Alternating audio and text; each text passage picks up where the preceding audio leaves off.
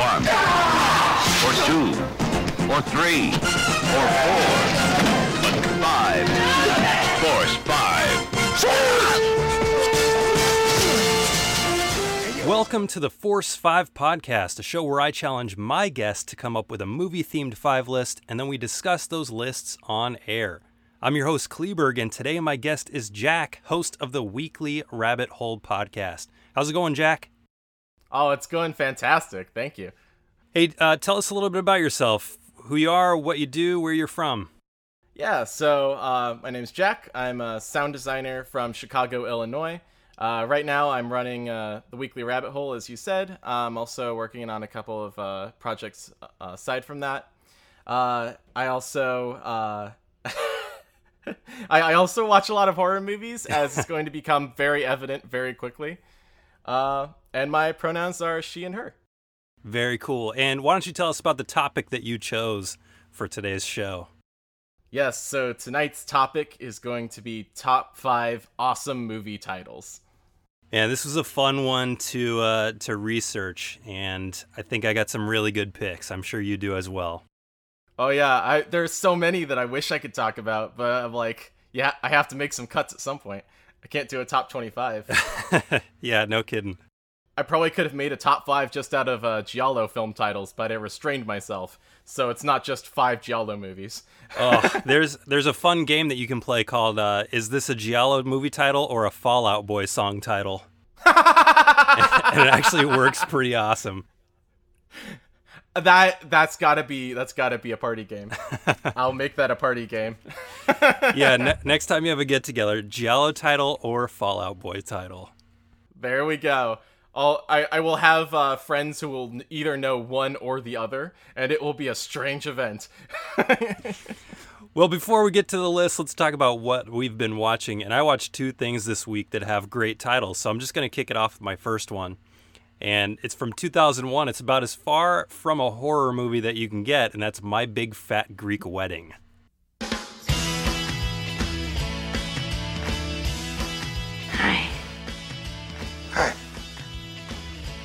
Did you want to see some brochures? Found them. When Tula met Ian, she found her man. I just want to spend a little time with you. And he found her family. No one in my family has ever gone out with a non-Greek before. Oh! A respectful boy would come here and ask for my permission. May I please date your daughter? No! I'll do anything to get them to accept me. End it now. I love you. You marry me? You invited the whole family? You're gonna be baptized tomorrow. Nikki gonna be your godmother. I've never seen my sister so happy. Oh. If you hurt her, I'll kill you and make it look like an accident. Hey, Ian, we're gonna kill you. Directed by Joel Zwick. Um, Joel Zwick is mostly a TV director, so if you've never heard of him, I wouldn't blame you. He's done a lot of like he did a lot of the TGIF shows, um, Full House, Step by Step, Family Matters, those kind of shows. But yeah, in 2001, he directed My Big Fat Greek Wedding, written and starring Nia Vardalos, uh, and it was nominated for Best Original Screenplay. Also stars John Corbett, Lainie Kazan, and Michael Constantine. A young Greek woman falls in love with a non Greek and struggles to get her family to accept him while she comes to terms with her own identity. Have you seen this one? I have not. I definitely know what it is, but I never ended up watching it. Yeah, I was surprised to learn while I was reading about it afterwards that this is the highest grossing romantic comedy of all time. Whoa, even to this day? Yeah, to this day, oh, it's the wow. highest grossing romantic comedy of all time. And it actually had, I, I believe it still holds the record for longest time in theaters. It broke Titanic's record. Whoa, that's wild. Oh man, no wonder it's stuck in my brain. It was just around for forever. Yeah, it was that's everywhere. Incredible. And um, just it's a it's a solid movie. It's not when you say romantic comedy, it's not really a comedy in that it's full of laughs, but it is. There was a few chuckles. It's a chuckler. It's not. It's not a belly laugher. it's also got very little flash, but it is an engaging story with realistic characters. And to me, it was sort of refreshing to see that most people in the movie just kind of look like normal, everyday people. And it was a stark contrast from those kind of movies that you see now where Kevin James is the guy and he's married to some supermodel. Or uh, you know, Adam Sandler is married to uh, Jennifer Aniston, and it was it was a, a definitely a contrast to that that those movies that seem so abundant. Awesome. Yeah, and I, I related to the guy because my wife is from a really big family, and this is about you know a white guy that marries into this huge Greek family, and uh, he has to kind of adapt, and she adapts, and yeah, it's a really sweet movie. If you're looking for something that's really lighthearted and realistic, I think this is a it's a strong choice. All right then, I'll I'll keep that one in mind. All right. Yeah, it's my big fat Greek wedding from 2001.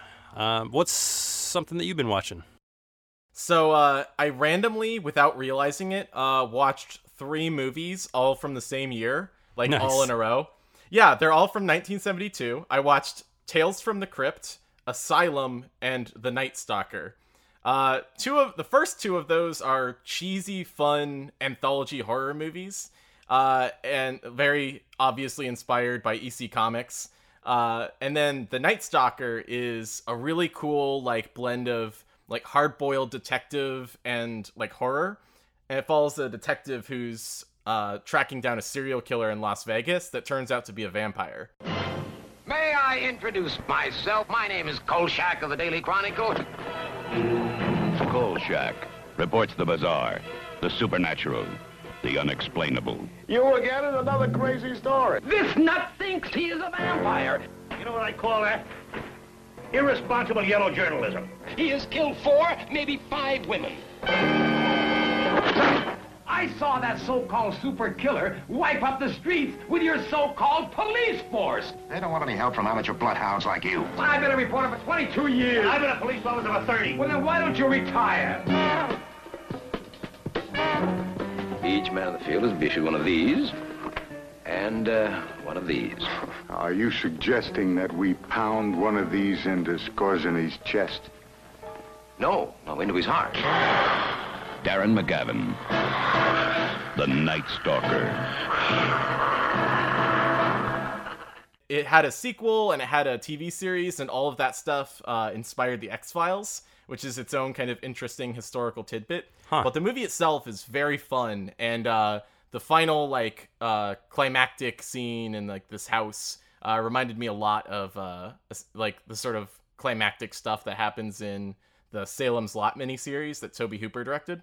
Oh yeah, Yeah, I, I liked it a lot. I was very impressed with it. It was uh it was an ABC movie of the week, um, which they had some really good ones with like Duel and uh I, I forget if Trilogy of, uh, Trilogy of Terror was technically an ABC movie of the week. I think it was.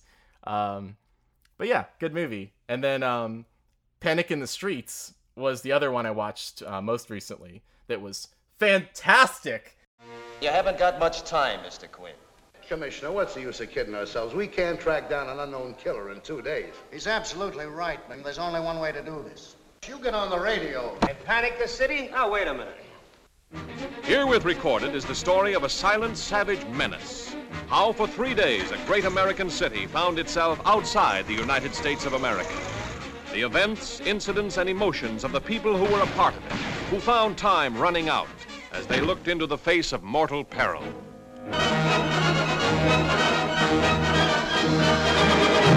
I knew you guys were crazy. Wait a minute, Neff, wait a Wait, minute. for what? Somebody else to die?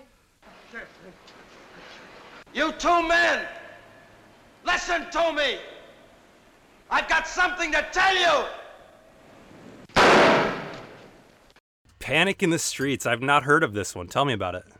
Yeah, so this is uh, film noir about a public health official who is trying to track down uh, the murderers of a man who had pneumonic plague because he's trying to prevent an outbreak of the plague in New Orleans. And it's so cool. It, oh my gosh. Like, it's everything I wanted it to be. It's full of like all the amazing like film noir cinematography and like these really like hard-edged characters, but it's also like it's about epidemiology. Like at its core, it's about epidemiology, and they're not tracking down like the murderer so they can put him in prison. They're tracking down the murderers so that they can stop them from spl- spreading a deadly disease after like the two-day imp- incubation period. It's fascinating, and pneumonic plague is horrifying because it has like a hundred percent mortality rate. Ooh. Yeah, and it's very contagious. Like regular plague, like bubonic plague, isn't very contagious, but pneumonic plague gets in your lungs and goes out through your like respiratory droplets, which I think many of us can uh, understand the the anxiety that comes from that in this stage. Uh, but yeah, fantastic movie. It's very very fun and very exciting. Uh, loved it. Highly recommended. Do you think you liked it more because of the situation we're all in right now? I you know I'm sh- I think I did. Um I definitely felt like I loved Contagion way more because of uh the current situation. It felt like a lot more cathartic. But I'm also just a sucker for like epidemiology and like epidemic movies. So that's a huge part of that. That's awesome. The last thing that I've been watching is also from the 70s, from 1974, a little movie called Freebie and the Bean. How in the world did you guys stay alive till now?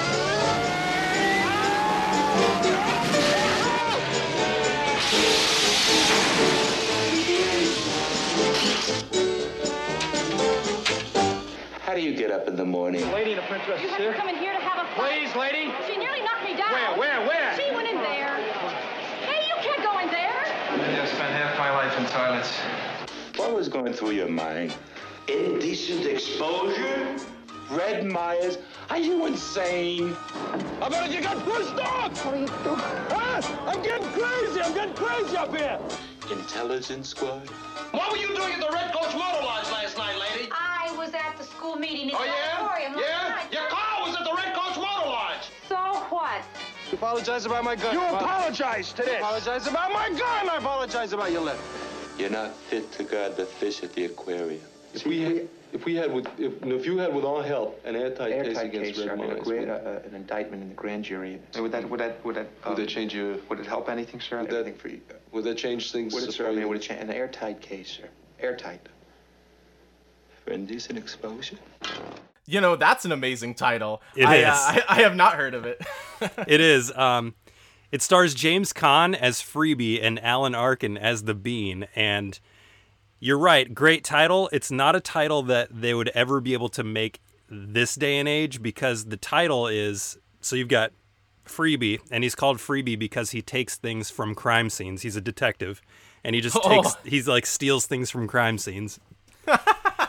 and then you have Alan Arkin as the Bean, and he's named the Bean because he's Mexican.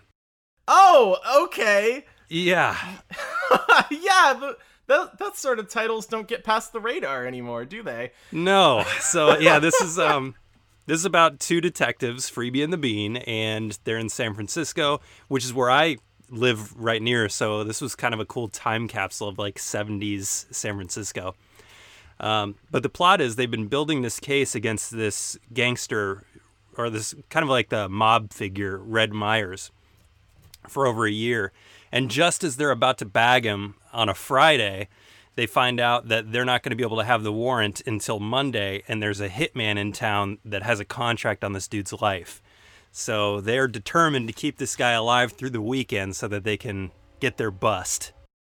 Oh, that is a good ticking. That is a good ticking clock. it is kind of plot. That's a great premise. I love that. It's a great buddy cop film, and the banter between Freebie and the Bean is, to me, one of the best things about it. If you like movies like Lethal Weapon, you'll definitely appreciate the bond that these two have. They have just really good chemistry together. The other cool thing about this movie is that they wreck a ton of cars. So if, if you like car chases, those really dirty 70s car chases like Bullitt, Nice, nice. you're going to like this. It's kind of strange seeing a police movie where, and they made these a lot in the 70s, where they'll just, you know, launch a car into an apartment building and then shoot a couple bad guys in broad daylight. And then they're just back on the streets at work after their lunch break, which, you know, you don't really see that anymore. it's a little bit different climate. yeah.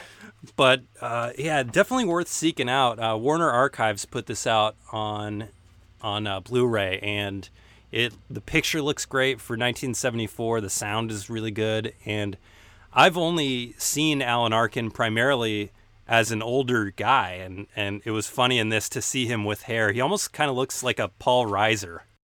Oh my gosh. but uh, yeah, Freebie and the Bean, 1974, definitely worth the watch. And if you're in the Bay Area like me, it's it is really cool seeing San Francisco. Uh, you know, 40, 50 years ago. Fantastic. All right.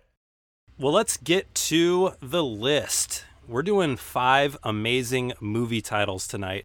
Did you did you have any qualifications for your list? Did you have a theme to your list? How did you come up with your titles just in general? Well, uh, the main uh, determiner for me was uh, the fact that I watch a lot of horror movies. And so I'm going to have a lot of horror movies just based on the fact that it's what I watch a lot of. But I did try within those confines to kind of keep them like, I mean, I could make a whole list of stuff like that's just portmanteaus or like really, really long titles. But like, Yep. you know, I tried to. I tried to mix it up a little bit, get some alliteration, get some portmanteaus, you know, a few different things. Cool. Yeah, I I sat down to do my research for this and I just kind of put them into I put them into categories. So like I could have done a, a whole five on movie titles that were double entendres. Yeah. And uh, just decided, you know what? I, I'm just gonna throw one double entendre pick on there. So I've, I have different categories. I have the double entendre category. I have the funny category. I have the badass category. I have the change the world category, and then I have just my favorite title of all time on here. I'm going to try and put mine into uh, rough categories to match yours. Yes. we can. All right, cool. I think I know how I'm going to organize it then if we're doing it like that. All right. Cool. All right, I wasn't sure which order I was going to go, but that that I think I'm I think I've got it now. All right. Oh, you know something else I didn't mention. I I have a title from every genre here too. Oh, exciting, exciting. Much more diverse than me. I, I tried to keep it diverse because, like you, I could have done. You know, when you said five, you could have done five Giallo titles. I was right there with you. There's so many great horror titles. I think horror's probably got just the best, the best titling genre that you can have. Oh, it's so true. And like it's it's great because like you have all the exploitation movies that are just in it for the title, and then you have all the cheesy movies that just don't care. It's amazing. I love this genre. Well, mine is my first one. We're going to go to the double entendre category, and it's a high school comedy from 2010 called Easy A. Let me just begin by saying that there are two sides to every story, and this is my side, the right one. I used to be anonymous, and nothing, a non entity. Olive. That's your name, right? Yeah, uh, we've had nine classes together since kindergarten. So here it is, part one. Do you want to go out with me? Brandon, just a couple hours ago, you told me you were gay. You said I should pretend to be straight. I didn't mean with me. I am tormented every day at school. Just one good imaginary fling. Which brings us to part two. Was that Olive with Brandon? No grunt and make it convincing. You ready for the grand finale? Yeah, what? Thank you. What's that? I always thought that pretending to lose my virginity would be a little more special. Judy Blume should have prepared me for that. Brandon told me what you did for him. No, he told me the truth. I was just hoping that maybe you could do the same for me. So whether I liked it or not, I was open for business. 20% off to Bath and Body Works. Is that how much our imaginary trust meant to you? I fake rocked your world. We need to pray for her, but we also need to get her the hell out of here. Amen. On Monday, things took a turn for the scandalous. Screw all these people, Olive. Ironically, we were studying the Scarlet Letter. This girl named Hester Prynne has an affair with the minister, is besmirched, and made to wear a red A for adulterer. Perhaps you should embroider a red A on your wardrobe. I'm not proud of this. I wanna hold them like they do in Texas, please. No judgment, but you kind of look like a stripper. Mom. A high end stripper for governors or athletes. Easy I A. remember this movie. It's such a good movie. Uh, directed by Will Gluck, starring Emma Stone and Amanda Bynes. There's all kinds of good people in this cast, but the story is it's a clean cut high school student who relies on the school's rumor mill to advance her social and financial standing. Like I said, double entendre. This title, Easy A, works on two levels. So obviously, it's a high school movie, and the obvious look is that Easy A is, you know, you get a good grade without trying very hard. On the other hand, Easy A also means that she's easy, because that's what the rumors are making her out to be, and A is the scarlet letter. So, yeah, really, really kind of clever title for this one. And it's a really fun movie if you like those 80s comedies. It's kind of like a throwback to 80s comedies and it's got some good drama mixed in there. Emma Stone fans should like this. You got Stanley Tucci in there too, the Tooch. you can never go wrong with some Stanley Tucci. So Easy A from 2010. That's my first one, the double entendre. That's a really good one. I like that a lot. I remember that coming out and like people being surprised by like how good it was. I was. That's what I remember most about it. Yeah. I I think I watched it at, like pretty soon after, but like also I was probably like 15 when I watched it or something. So Sure. I'm sure I didn't appreciate it as much as I would watch as if I watched it now. Definitely worth a rewatch. Cool, cool. All right then. All right. Not this is uh this isn't really a double entendre. It's basically a single entendre, but boy is it suggestive. So get get ready. I hope you're sitting down for this. I'm holding on to my hat. Yeah. So your vice is a locked room and only I have the key. This almost made my list. it's so good. I that I was looking through like Giallo movies and I was like, boy, I know there's one I'm forgetting. And then I came across it and I'm like, I forgot that this was suggested to me by a former professor. it's it's wild. And like what's amazing is that the movie is even more wild than the title, which is hard. Hard to do. Hard to live up to a title like that. But man, I have, I mean, I have seen movies with more despicable characters, but like it's been a long time since I've seen a movie with so many despicable characters in it. Oh man, it, it's like very unpleasant to watch. It's not like super cheesy. It's like it's an erotic thriller giallo film basically, and it's just got a lot of like this woman who's like constantly humiliated and beaten by her drunk writer husband who's been washed out for years and like constantly holds orgies and has affairs. And like there's this weird like thing where there's a black character and you I can't tell whether the writer was racist or whether the writer was writing racist characters and there's a distinction there but I can't tell which it was because she gets killed off like 30 minutes into the movie without getting much screen time to actually be a character. So it's it's strange. It's a strange movie. I don't know if I would call it good or not. I would not call it, well, I would call it interesting, but I wouldn't call it good. Yeah, yeah, I, I think that's accurate. It I mean, it's that thing, you know, like there's plenty of horror movies that are clearly in the spirit of porn films, in the like in the way they hold themselves and the way they present their erotic material. Oh, yeah. And that's this is definitely one of them, but it's so unpleasant that like you know, it takes the unpleasantness of giallo and the eroticism of erotic thriller and it's a strange blend. Very strange blend. Even the uh, even the poster, if you've ever seen the poster for this, even the poster is really grotesque and strange. It's so unsettling. We're talking about the one with like the keyhole, right? Yes, yeah, it's Yeah. a keyhole, and there's I I think there's like some twisted faces in the keyhole. Yep. There's something very in the mouth of madness about that poster. I don't know if that was an inspiration for that uh for that movie's poster like 20 years later or whatever, but Might have been. That one's also from '72 as well, just like the other ones that you watched this week. yeah, again, complete coincidence. I wasn't just trolling through 1972 films, but it just happened that way. Yeah, it's uh 72's Your Vice is a Locked Room and Only I Have the Key. Man, such a good pick. oh, oh man. I felt like I couldn't possibly not pick it. Well, I have uh, my next one. My number four is my longest title as well, and this is going to be from my funny category. It's to me one of the funniest movies of the of the 2010s, and it's Pop Star Never Stop Never Stopping from 2016. Yes. Oh, it's been so long since I've heard that name.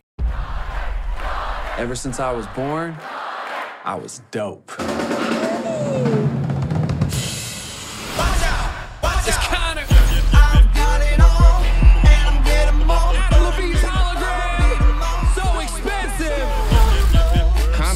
Conner currently has 32 people on his personal payroll. Sure, Conner surrounds himself with people who are agreeable. Oh! oh it went in! It went in! I'm a superstar. Conner, did you take a shit in the Anne Frank house? Do not go in there. Woo! Ace Ventura. This is my best friend Maximus. He's like the closest thing I've ever had to like a little brother. If I had like a mute brother that was hella scaly. Conner's second album drops today. Out of four possible stars, Rolling Stone has given it the shit emoji. So, mixed. Let's call it mixed reviews.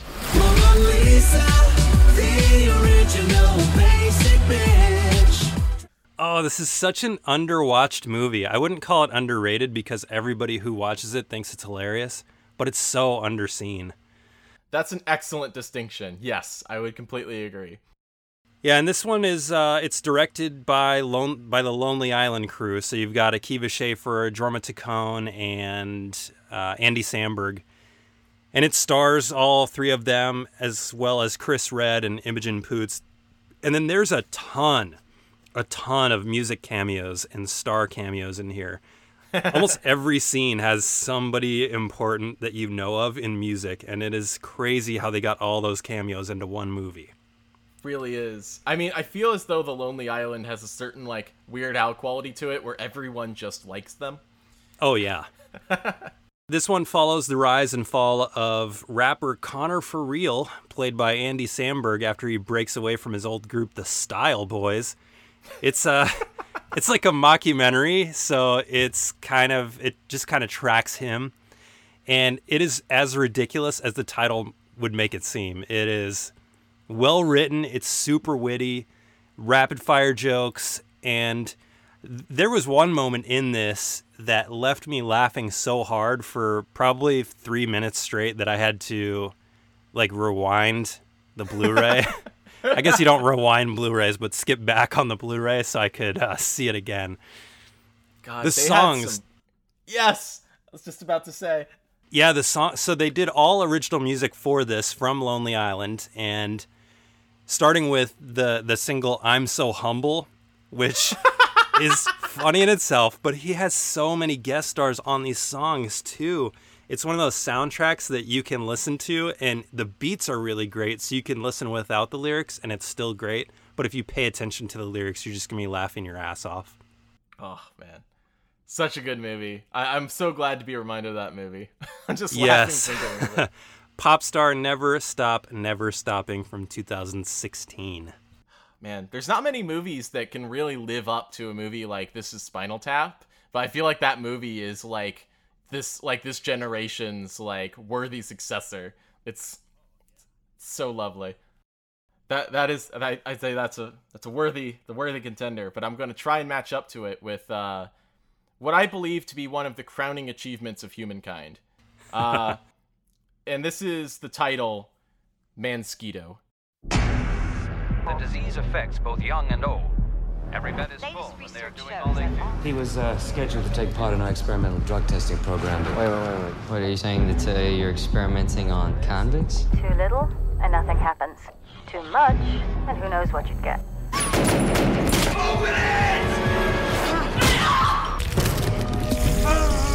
Have you ever seen anything like this?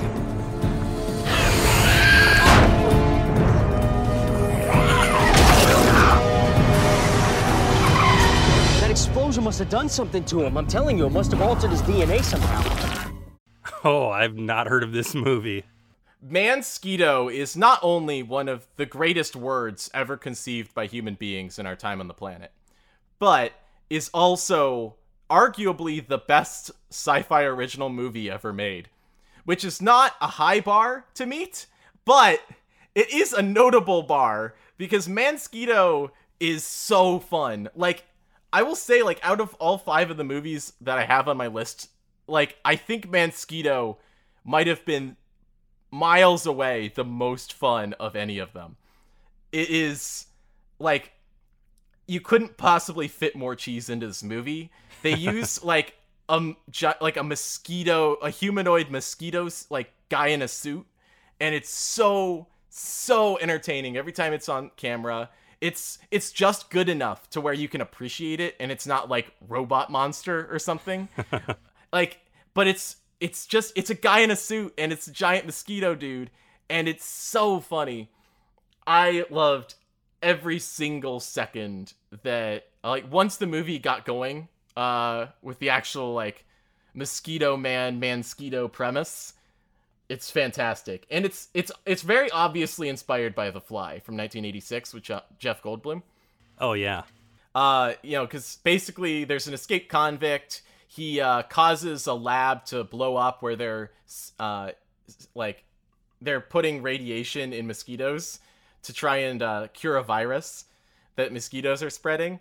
And like from there once that happens boom we're off to the races. The guy transforms almost immediately. The convict transforms almost immediately into a giant mosquito dude and just sticks his like proboscis into everyone. And he rips people apart. He's climbing on walls and he grows wings eventually. It's glorious. It's every single second he's on screen is glorious. And then the researcher who's with him in the lab when it explodes transforms more slowly. So you get your creature feature movie at the same time as you're getting your the fly-esque transformation movie and Oh. it's i love it i love it there's a really really funny scene where uh I mean, it's funny in a refreshing way because it's like it's well done enough to actually appreciate but it's still really funny uh, if that makes any sense. But there's a scene. There's a scene where she's like making out with her boyfriend, and she like then she gets the hunger for blood in her eyes, and she scratches his chest uh, with her nails so hard that draws blood, and starts like lapping it up, and it's it's great. It's great. Ah, there's there's a lot of I mean there's a lot of individually very funny scenes, but really what's a gem about this movie is the fact that it's very fun as a whole. It's not just like a couple scenes that make the movie. It's just the movie makes the movie. Oh, and of course, Mansquito. Mansquito.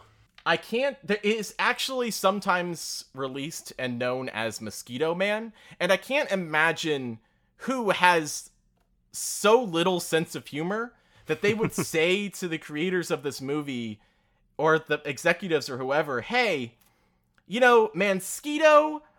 What are we trying to do with this title? Let's just call it Mosquito Man. Don't you think Mansquito's a little too cheesy? Oh, I can't imagine who would have so little sense of humor. It's a crime, I tell you. A crime. 19 what was this when was this from 2005, right in the heyday of the best of the worst sci-fi original movies. anybody that that we might know in the cast Uh, I don't know about the cast, but the director is the guy who made The Gate from 1987, which is Oh, actually okay. like an unironically really good movie. Not very well known, but very good. is this on streaming or anywhere that people can watch this thing because i want to see it It is free with ads on Amazon. Um, I'm not sure if you have to have Prime to get it free with ads. I think you might, but um, yeah, it's it's available on Amazon, uh, free with ads, uh, conditionally. this sounds like something i need to see I agree. I think it's something that everyone needs to see. Mansquito from 2005 Yes. Oh, lovely, lovely film. well i'll go back to the 2000s as well with my badass title I can't wait. and this one is a japanese film called battle royale Yes, yes.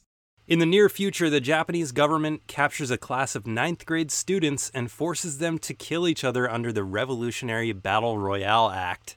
this is a movie that spawned a whole genre of films in my eyes. Uh, anybody who's seen The Hunger Games, you're basically seeing Battle Royale's little sister there. Oh yeah. Oh yeah.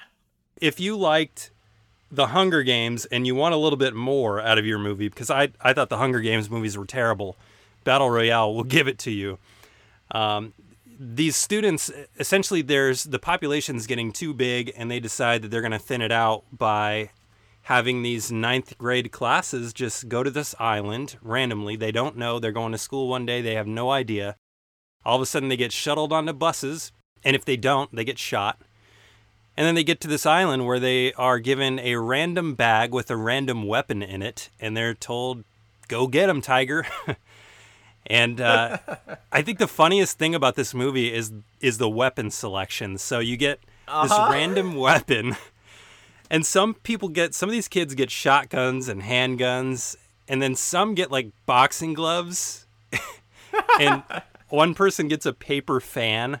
Yes. You're just it's one of the funniest moments in the movie. yeah. Um, uh, brutal deaths. It's got some super cool scenes, and this just kind of never ending sense of dread because you just don't know who's going to get it next. It spawned a genre, the many enter, one leaves formula that has even gone past movies. So if you play video games, you're probably familiar with Fortnite or PUBG or the many other uh, clones in this genre that have this battle royale formula, and it all kind of started right here in 2000 with battle royale. Man, Battle Royale, I mean, Battle Royale get, does get talked about enough that I feel like it's probably safe to say it's not underrated. But, like, I, I feel like there's something about it. The way that it uses, like, humor while also being, like, legitimately unsettling in the brutality of its violence.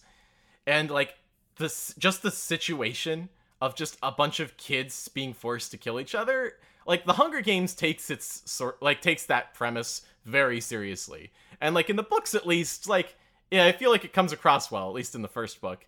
And then like in battle royale it's a unique experience. Um because it takes its it doesn't take itself fully seriously I it's hard to describe. I I don't know exactly how to say it because it does, but it doesn't at the same time. It kind of reminds me of uh, the live action Gantz movie.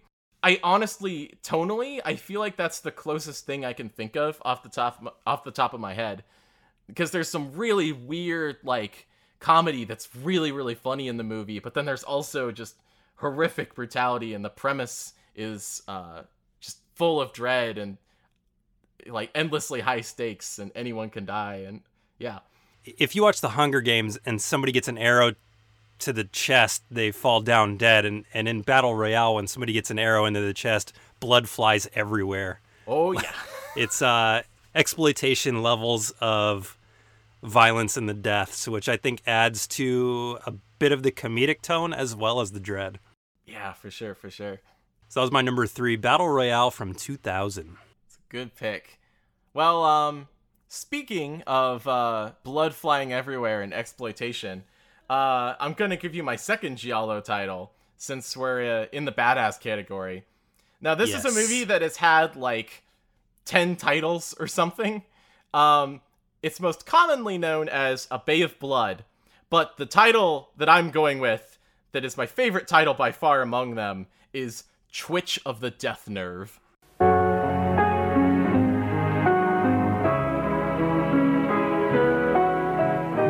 Eine Idylle wie aus vergangenen Zeiten. Unberührt und friedlich. Eine Lagune zum Träumen.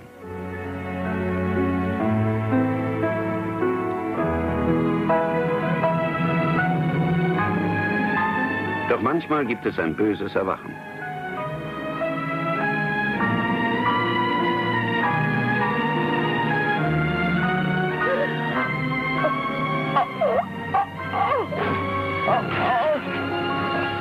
Gar. Den Blutrausch des Satans.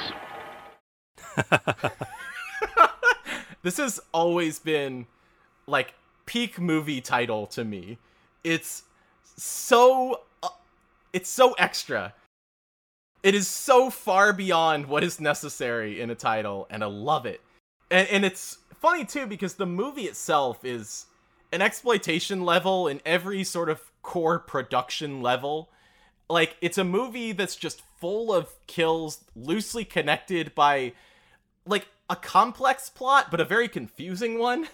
And Yeah. like reading the plot synopsis if okay so if anyone has not seen this movie like i would actually encourage you to read the plot synopsis on wikipedia first because it's one of the funniest things i've ever done because it's like everyone is constantly killing someone else or trying to and it's like it, it gets to the level where like new characters just like pop into the movie not to be killed, but to kill existing characters for reasons of their own. It's bonkers. It's just amazing kill after amazing kill. It feels like watching Friday the 13th unfold in front of you like 14 years before it was made. Uh or eh, except like it's so much bloodier and like Friday the 13th was criticized at the time for being pretty violent by some groups, right? But like a Bay of Blood, aka Twitch of the Death Nerve, like lives up to blood. Man, there's there's people who get speared into each other while making out and having sex on a bed. There's a guy who gets an, actually there's another guy who gets a spear and gets speared to a wall. There's there's throat slits. The first kill in the movie made me gasp. like as I was like I was it was so it wasn't necessarily unexpected, but like the brutality and suddenness of it was unexpected. Um, the there's a character who gets who's in a wheelchair and she looks up and she like gasps and then it's like a hand with a noose in it and grabs her puts her head through the noose and kicks the wheelchair out from under her and then leaves her to hang That's brutal. it's so intense. like it's the least bloody kill of the movie, but I think it's the most intense one, and it sets the tone real well. And then the guy who kills her, right, gets killed like minutes afterwards. Like it's I have not I don't think I've ever seen a movie that was quite so blatantly just like we just need to kill people. Like just like keep killing people. We'll we'll make the plot as complicated as possible so that people have a reason to watch everyone get killed. it's amazing. It's it's a really important precursor to slasher films. It became more widely seen in the US probably because it was also paired frequently with um, Last House on the Left, which is another very historically important horror film. Twitch of the Death Nerve, amazing title, excellent kills. Also directed by Mario Bava. Like probably one of his least well received films at the time by critics, but like still fantastic and it's excellently shot because Mario Bava hardly ever disappoints if we're honest with ourselves. Yeah, this is this is a great like you said it's a precursor to Friday the 13th. If you if you have seen the Friday the 13th movies and then you watch this, you'll notice a lot of the kills in this were straight up ripped off into the Friday the 13th franchise. Oh yeah. Oh yeah. There's there's a great moment in the movie where a character is about to get decapitated by an axe and the axe like raises up in the air and I I almost like I, I almost like threw my hands up in the air with my phone in it, which would have been disastrous. But like I I like threw almost threw my hands up in the air cuz I was like this is literally a shot from Friday the 13th. Yep. Yeah. Yeah, it's it's an important movie for slasher fans. Like like she said here in the US, it's going to be under a Bay of Blood. I just ordered the Blu-ray from Kino. Uh, Kino had a sale, so I just got Bay of Blood in, and I have not yet seen the Blu-ray, but I have. I I saw this movie a, a long time ago. Looking forward to digging into it in uh, high def. Oh, in high def, those kills are gonna look awesome. Oh, I'm so They will be glorious. Excellent. So that was a Twitch of the Death Nerve from 1971. Your Bay of Blood pick goes directly into my number two pick, which is a movie title that changed the world, and it's Friday the 13th. There you go. 1980.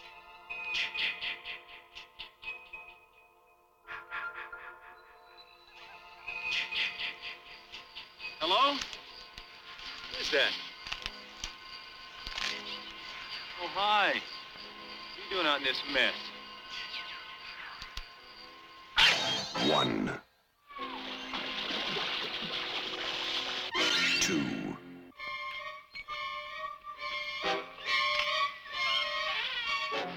You're doomed. You're all doomed.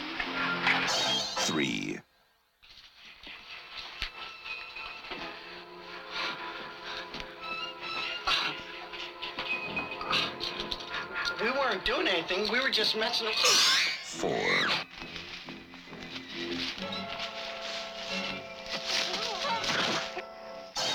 Five. Six.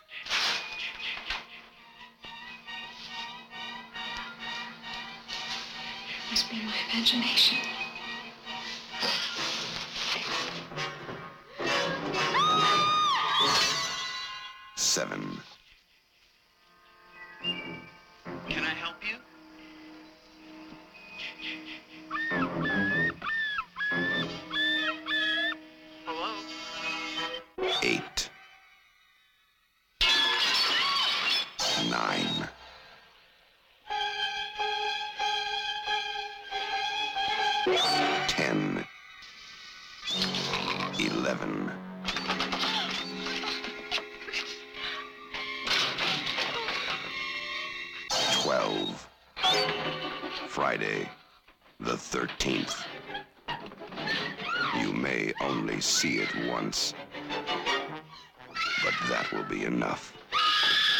Yeah, this is like a great double feature right here. there you go. Yeah, it's it's a, it's the it's a double feature in the sense that you're kind of watching one and a half movies since they're basically like fifty percent of each other.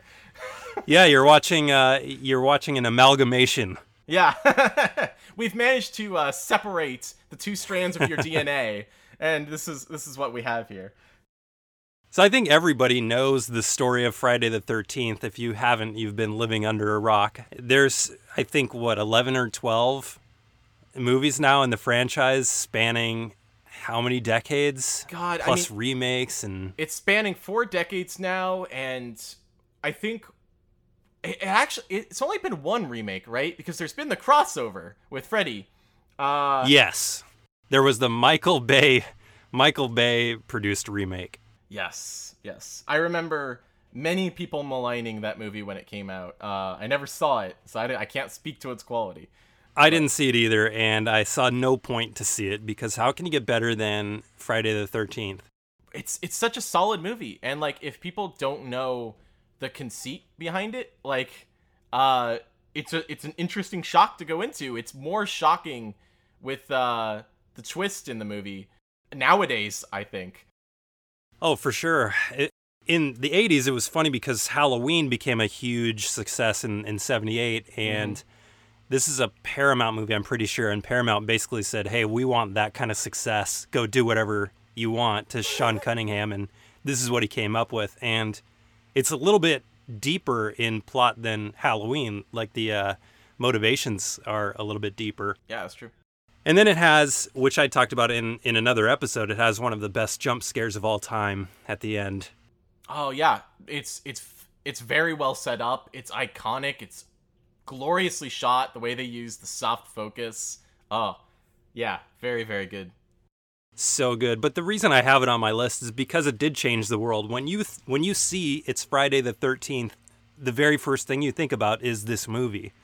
It's it's one of those titles that turns a day on the calendar a little bit spookier no matter what month it's in. And I thought that was really cool when I was coming up with this list. It was you know, a lot of them just sound good to me, but this one everybody knows of that date and associates it with this movie and I thought that was really cool. Yeah, no, it's a great point.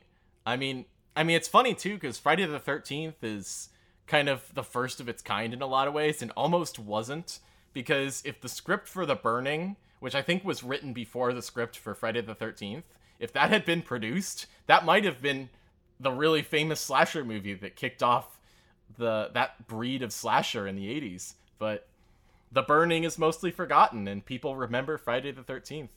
I think fittingly so. We could have 12 burning movies right now. Yeah, yeah, 12 movies with Cropsy. That'd be interesting. and a Michael Bay burning remake. Oh man, I can't even imagine. you know, it's funny the the trailer for Friday the 13th is really cheesy and really fun. It's real great. It sells the movie really well. And then you've got the trailer for The Burning, which is so bad that it was famously parodied by the fake trailers in Grindhouse. On to your number 2. So I'm just I'm going to uh just pick the one that's not my favorite on my list. And uh, I'm going to say Werewolves on Wheels. Don't miss the most unusual and exciting horror motorcycle film yet made. I come to offer you youth and fresh, fresh blood. Hey, we all know how we're going to die, baby. We're going to crash and burn. Werewolves on Wheels, starring Steve Oliver and Severn Darden. The story of a motorcycle gang who ride into a new kind of hell. They ride wild, play hard, and fight brutal. I write your unholy name thrice in blood. Cry of Satan, you are one with them. Cry of Satan, you are one with them. Cry of Satan. Werewolves on Wheels, the most eerie, the most chilling, the most terrifying motorcycle horror film ever made. I've I recently just heard about this movie for the first time, but I've not seen it. This is a movie, you know, you know what? It changed my world, okay? Because growing up, this was a VH it was the VHS tape I wasn't allowed to watch in the house, right? This was a movie my dad got somewhere when he was traveling for work because he saw the po- he saw the cover of the VHS and saw the title and was like, "That sounds great." And I was never allowed to watch it because, you know, biker gang werewolf movie that advertises itself as having a bunch of like prom- promiscuity and nudity. Like, yeah, funny that my parents didn't let me see that one growing up. But man, I it's sad that it doesn't live up to all the, to how much it built up in my brain and to the premise Aw. of werewolves and bikers and werewolf bikers. It's amazing to me that they weren't able to make a more interesting movie. Uh, in the same way that it's amazing to me that they weren't able to make a more interesting movie out of the incredibly cra- strange creatures who stopped living and became mixed up zombies. It's a zombie musical with a with another amazing title, and it's like sometimes movies just disappoint, and it's sad. This movie's really boring. Of all the things That's to too be, bad. Yeah, it really is. It really is. But you know, Werewolves on Wheels, I feel like is so evocative and sells the movie immediately as exactly what it is. Which I think is really valuable. I I, I can't help but have a fondness for another movie called Haunted Prison, which also has the name Death Row, but whatever. I like the name Haunted Prison because that's exactly what it is. You get ghosts killing people in a prison, and that's the entire movie. And there's nothing more or less to it. And like in a similar way, like werewolves on wheels, immediately you're like, yes, we've got alliteration, we've got werewolves, we've got biker gang. S- Yeah, put it in my VHS player, put it on right now. I want to see it immediately. This sounds like a title that should be remade. It does. It absolutely is. And like I feel like nowadays there's not as much appeal for sort of like biker gang movies, but you know what? It should be remade. Even if it's some made for TV movie, it should be remade. It deserves the glory that its title promises us. Honestly, biker movies should make a comeback. I mean, Oh, there was a huge heyday for those in the late 70s, all the way like Easy Rider style, and then, I- yeah, they all just kind of went away. I mean, absolutely. I mean, this that's why this movie got made. The some apparently uh, someone was looking to make a biker gang movie. They just wanted someone to make them a biker gang movie, and so this guy was like, "Hmm, you know, werewolves are popular, and biker gangs are what this guy is looking for. If I combine the two, then I could sell this movie above my competition." If anybody is a is a writer and is listening, you have a gold mine with this title right here. Just remake it. Yes, people are clamoring, not really, for Werewolves on Wheels, the remake. You'll have two tickets sold. Yeah, co- coming to uh three screens and direct to video afterwards near you. Yeah, coming to VOD. Yeah, coming to VOD straight to your living room. All right, that's Werewolves on Wheels from 1971. Heck yeah. and it it's a shame that it didn't live up because I just heard about this recently and kind of wanted to see it, and now I, I'm glad I can skip it. Yeah, I mean it's a shame. I, I wish you couldn't skip it. I wish you couldn't skip it. I wish it was mandatory viewing for anyone who likes either werewolves or bikers. Well, on to my number one, my favorite movie title of all time. There was another one that was very close to making this spot, and I left it off because I talked about it recently. So I'll. I'll mention that one real quick. That's Back to the Future. Um, that one did not make my list because uh, I just talked about it too recently. Great title though. really is, and it's it's even better once you've seen the movie because then it's like, oh yeah, it's true. They go back in time. they go back to the future because that's the goal of the movie. It's not it's not the selling point of the movie. Cool. Yep. And then it works. It, it works a completely different way for the second one, which is it's cool in that in that respect. But I had to go with a '70s movie as well for my favorite of all time, directed by Sam Peckinpah from 1974. Bring me the head of Alfredo Garcia. This is Alfredo Garcia. He's about to become a very important man. We are looking for an old buddy of ours, a compadre named Alfredo Garcia. A private army is scouring three countries to find Alfredo Garcia. Well, don't worry, if he's alive, I'll find him. Alive isn't our problem. Someone has offered a million dollars for his head. If I ever get my hands on him, I'm gonna kill him. All they require from you is physical proof that Garcia is dead. And we're prepared to settle for his head. Bring me the head of Alfredo Garcia. This man will become an animal.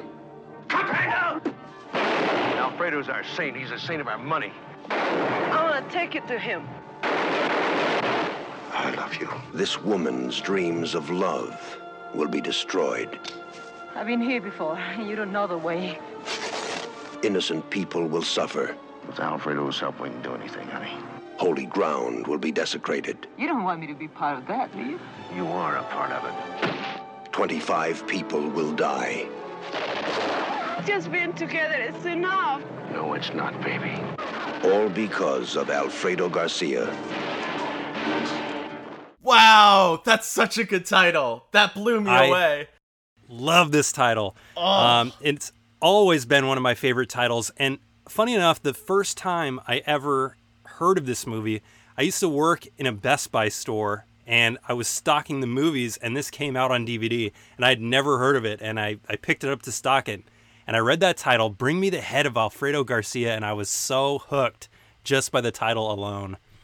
Wow. This is uh, a Warren Oates stars as Benny, and it's about a, a pianist who he's a pianist in a in a bar, and he and his prostitute girlfriend go on a trip through the Mexican underworld to collect a bounty on the head of a dead gigolo.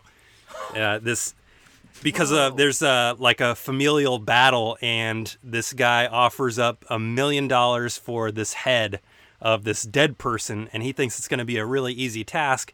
And of course, in true Peckinpah fashion, it's not. This is um. Have you seen this movie before? I haven't I haven't even heard of it. This sounds really cool. Yeah, and, and as a horror fan, uh, you might like some of Peckinpah's late '70s, uh, late late '60s, early '70s stuff, because he got really violent when a lot of people weren't doing violence in things like westerns with the Wild Bunch, and in this one here. I personally think it's his last masterpiece. Um, he started going down this route of alcoholism and cocaine abuse. Ah. Started kind of losing his mind, and the film kind of it kind of mirrors that. You can almost see how tired he is in the characters on screen. Oh. Like it's mirroring his own mental slide, but it is such a good movie. It's dirty. It leaves you wanting to take a shower afterwards, but it's good. Um, critics did not like it when it came out, but they have started to come around. Well, they started to come around on it later on. Mhm. Bring Me the Head of Alfredo Garcia. Tough to beat that title from 1974, but let's hear your favorite title of all time. That is a tough one. Uh, and for sheer the moment you hear it jaw dropping, I don't think I can beat it, but I'm going to try and explain why I think this is a really good title nonetheless. It's the only movie uh, title on my list that's not original to film. Uh, it's called The Cat and the Canary. You want to go first? Yeah. No, certainly not. Ladies always go first. Oh, nice. Watch that step. Watch it. Why'd you done It's got me. It's got my hands. It's got my. It's got. Jeez. It's this hand. It's this. It's. Oh. Oh. Oh. oh. Hurry up. I feel like a mouse. Get get me out of this.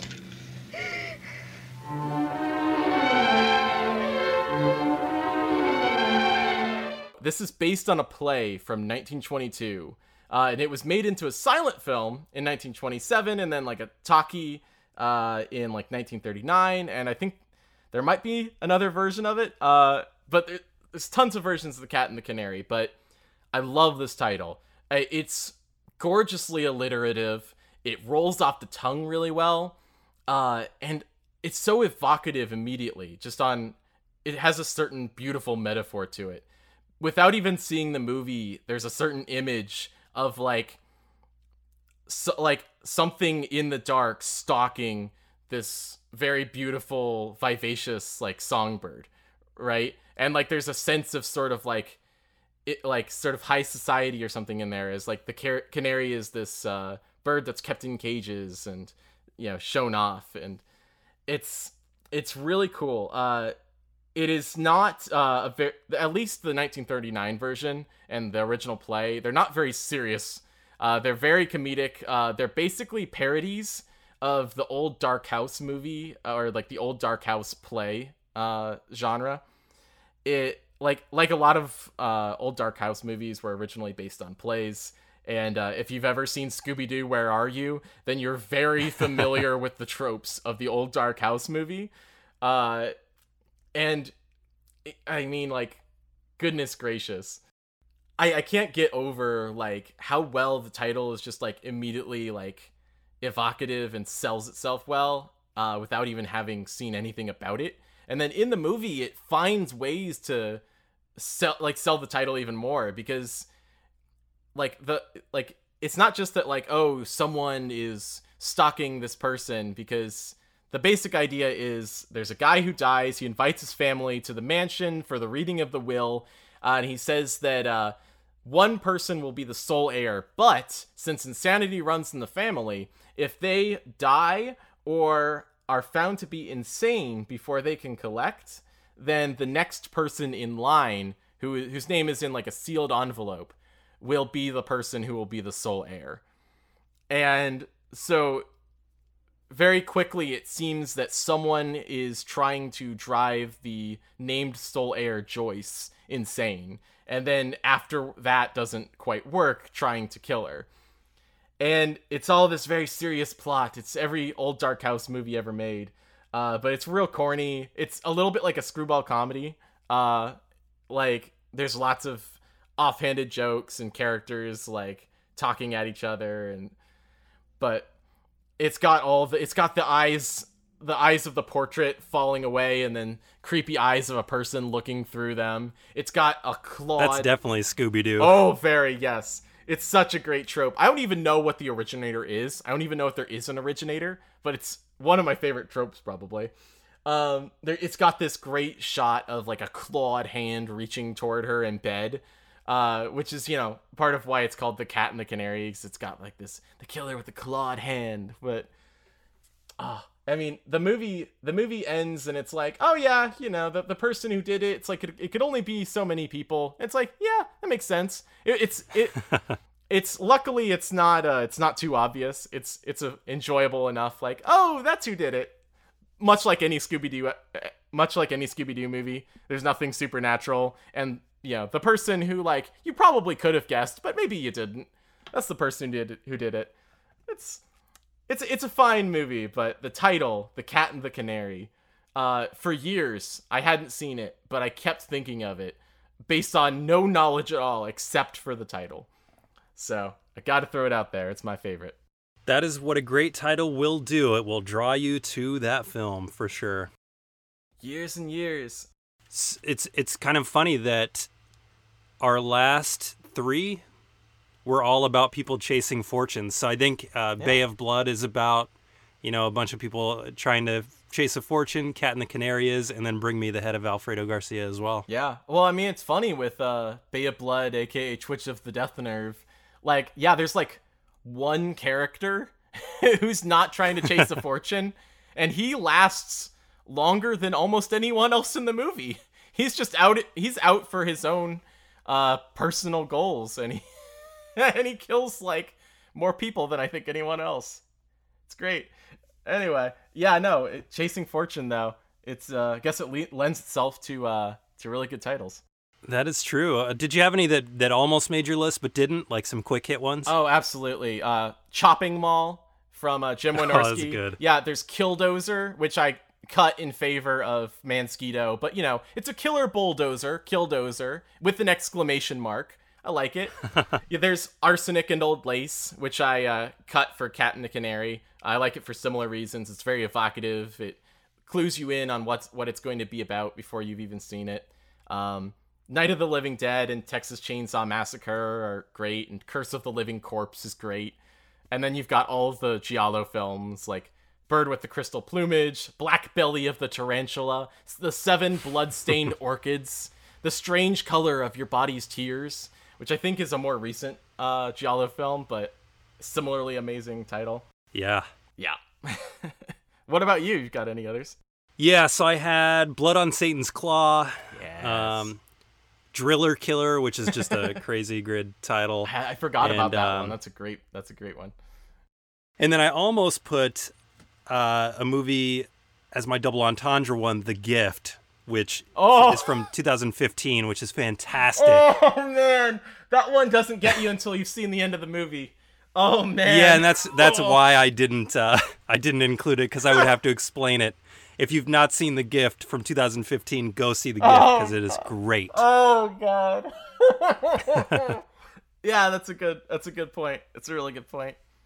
Well, yeah, I hope that this discussion has listeners thinking about their favorite movie titles. Um, but why don't you tell them a little bit more about some podcasts that you're involved with and some things that they can listen to after they listen to this show? Heck yeah. So, I have a podcast called The Weekly Rabbit Hole, which is a podcast about deep dives on small stories. It's all about getting into the peripherals on very narrow topics. Because a lot of times, the weird stuff around the edges of history is the most interesting part of it. Uh, I have episodes coming out every Sunday. Uh, the right the first episode is about uh, the Coney Island cyclone and all the copycats that followed it. Uh, and the first season will follow in its wake with roller coasters and amusement parks, and seasons afterwards will be whatever I'm, I happen to be obsessed with at the time. and uh, I also do uh, voiceover recording and sound editing for a podcast with Cassandra Walker called Woke Mental Wellness. Uh, it is a mental wellness podcast for black queer people. Uh, I think it's lovely. Uh, they are my partner, and of course, I like everything they do, but I legitimately enjoy editing the podcast, so I will certainly plug that as well. That's awesome, and that's something that a lot of people can use right now is some mental wellness, especially in these times that we're in. Ain't it true? So I listened to the first episode, the Coney Island cyclone today, and I loved it. It is, Oh. it's it's a quick listen too, so it's not one of these podcasts that's hours long. It's uh, you know you can listen to it on a on a lunch break, and it will definitely get you curious for more. Uh, I instantly went to see if there were more, and I will be waiting on the next one. So the uh, yeah, the Coney Island cyclone one is the one I listened to, and uh, super interesting. Thank you very much. I appreciate that. Oh, that makes me blush. Makes me very happy. It's good stuff. Thank you. Uh, remember, for this show, anybody can be a guest. The only requirement is that you love movies. If you have a five list that you want to discuss with me on air, you can email me at force5podcast at gmail.com or The easier way, just head to the website, force5podcast.com, which has a show request form and other Force 5 related content. Until next time, stay safe, stay sane, and watch movies. What I need is a woman who can think and fight and chew gum at the same time.